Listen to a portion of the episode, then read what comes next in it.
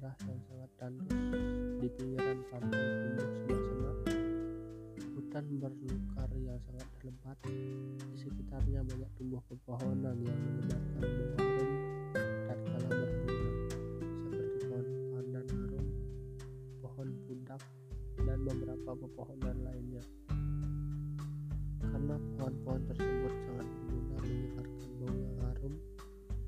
di sampingnya tumbuh pepohonan yang besar dengan semak belukar yang lebat. Maka daerah itu dinamai alas harum. Keharuman daerah itu yang menghiasi sekitarnya mempunyai kesan dan ciri khas tersendiri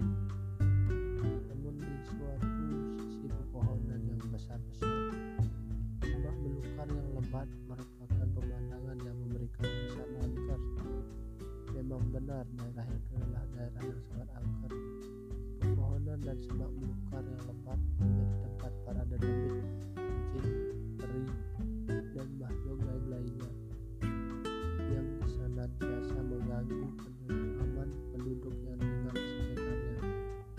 Para penduduk selalu dihantui rasa takut, keangkeran dan kerusuhan yang dilakukan oleh demit itu akhirnya didengar oleh raja penguasa Bali, yakni Ide Dalam Anom Pemayun raja untuk menetralisir keadaan di pelosok-pelosok daerah Bali maka dipilihlah ide Idewu Kalaran Mayun dan berkat pusaka kayohanan yang beliau bawa maka dengan mudah beliau mengalahkan para perusuh yang mengganggu daerah Culik atau Karangasem daerah Songan Kintamani dan daerah Alas Harum. Beliau berhasil menata daerah Alas Harum dan sekitarnya yang pada mulanya sangat tandus menjadi sebuah kerajaan yang tanahnya subur. Walau menanggung resiko yang sangat berat maka sejak saat itu kerajaan yang baru dibangun dinamai Kalianget dan beliau menjadi Prabu Kalianget.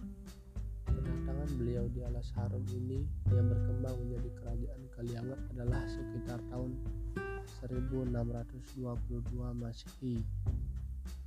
Kemegahan kerajaan Kalianget ini sebagai sebuah kerajaan kecil di belahan Bali Utara, bagian barat cukup lama, sampai pada akhirnya kerajaan Kalianget itu runtuh tanpa ada yang meneruskan, sehingga bisa dikatakan kerajaan Kalianget ibarat seumur jagung tanpa ada generasi sebagai penerus tahta kerajaan. Kehancuran kerajaan Kalianget adalah sebagai akibat dan sebagai hukuman atas keberanian raja menentang Sabda Ida Batara Batu Karu dengan jalan menancapkan keris pusaka Kiban kaum untuk mendapatkan mata air guna mengaliri sungai Mendaung Perjuangan raja adalah bagaikan dewa Wisnu yang berusaha mensejahterakan rakyatnya. Walaupun di satu sisi berakibat fatal bagi kerajaan dan raja sendiri. Pergian raja bersama istri dan putra-putranya meninggalkan kerajaan yang sudah hancur menuju daerah Kamanan. Oleh Raja Gianyar, beliau diberikan tempat di sebelah selatan kerajaan yakni di Manik Selaka.